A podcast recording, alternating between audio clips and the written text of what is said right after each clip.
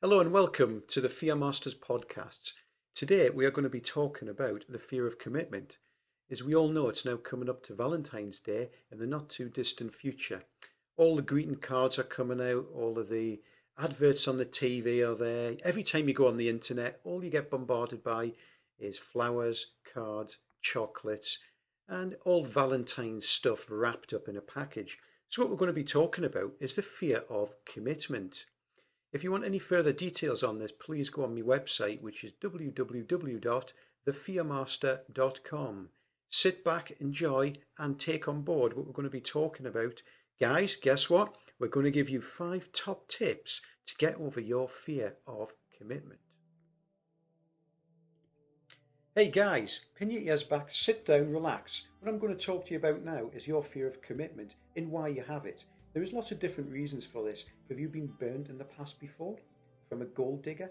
Are you scared of this gold digger taking your assets away that you've worked hard for? Do you want to go down the pub when you want without any time frame of coming back home and getting an ear bashing? What is it? Have you been divorced and lost custody of your children and paying hefty CSA bills? These things weigh down on us and create what is then a fear of commitment. Hey guys, it's now top tip number 1. Do you talk to your partner? Do you talk to your wife? Do you?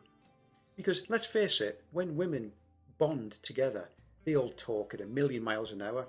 You see a group of women in the pub, there'll be about 10 women in a big circle, and you will have 10 conversations going on. When you look at guys in the pub, the next time have a look, and I will guarantee there'll be 1 or 2 people at the most talking in a group. Guys wait their turn to talk. And when you see guys in a group of women, and a lot of women say, well, that guy's boring, he doesn't talk. All the poor guy is doing is waiting his turn, which never happens. So when your partner or your wife starts talking to you, begin to talk back. That's how women bond. So what you've got to do is you've got to bond with your woman the way they like bonding. That's by talking. Hey guys, top tip 2. Holding your emotions in. You know, I'm going to tell you something that's going to be really controversial here. Women are more intelligent than men. And I don't mean academically intelligent because we're on a par. However, women are far more emotionally intelligent. What happens as you're growing up as a baby and as a guy, and you're crying, what do your parents say?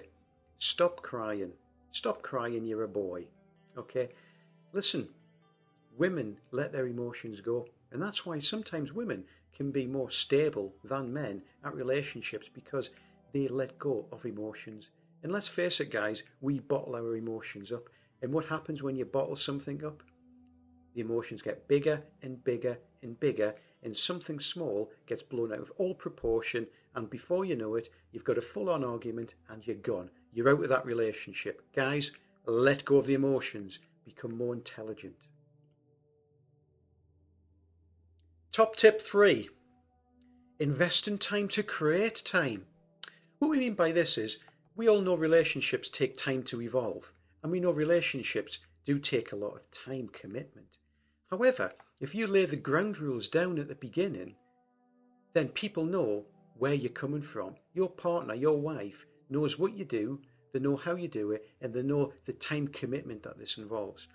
So yes, in the beginning you're going to have to invest a bit of time, but in the end you invest time to create time, because you can start doing things together as a partnership.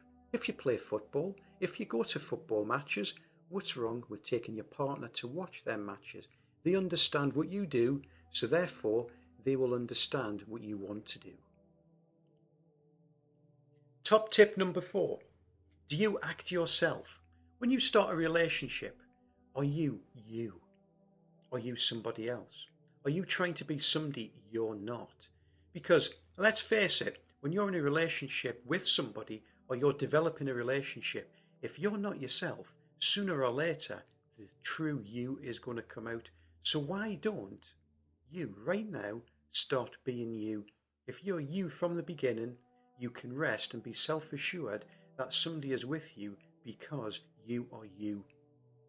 There can't be anything worse when somebody's pretending to be somebody they're not, and when that other person, your partner, your wife, finds out you're not that real person. What does that relationship consist of? What is the bond? What is the concrete that holds all of that together?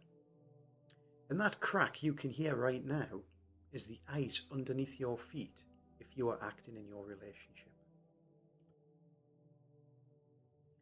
Guys, this is the final tip in the 5. This one is going to be quite radical. This one is going to be different.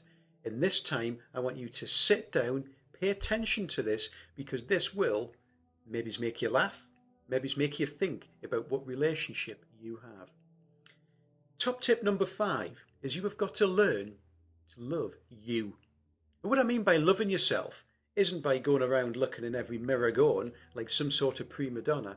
But you know, when you start loving yourself, start respecting who you are, start respecting the qualities you have, you can then pass on that love to somebody else.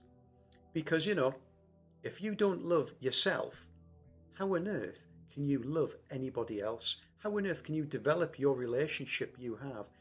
You may be saying to yourself, why would somebody love me? What I want you to do right now is get a pen, get a paper, write down 10 things why people would love you. You'll be surprised at what you'll find. Hey guys, right in front of you now, you should have your top 10 assets that you have got to love yourself with. And let's talk about that in greater detail. And this is what I want you to do the next time you enter a situation where you're dealing with people that you haven't come across before, or you could very well be going on a first date. And you know, let's talk about it. You have got to own yourself. You've got to be self-confident within yourself, stand up tall, and simply dress to impress. So then all you've got to do is be you and project yourself as how you want to be seen. So you've got to be the true you. So wrapping all this up, you've got to start talking to the opposite sex. You've got to start talking to your partner, to your wife. You've got to let your emotions go. You've got to invest a little bit of time to create time, you know, and you've got to stop acting and you've got to start acting like a man that you are. And you've got to love yourself, own your area, be self-confident, dress to impress. And I tell you what, guys, the women will love you. Hey guys, you've now had your top 5 tips. Go out, make a difference, get over your fear of commitment, and remember, simply be yourself. Should you require any further information, please feel free to look at the website www.thefearmaster.com. Guys, good luck.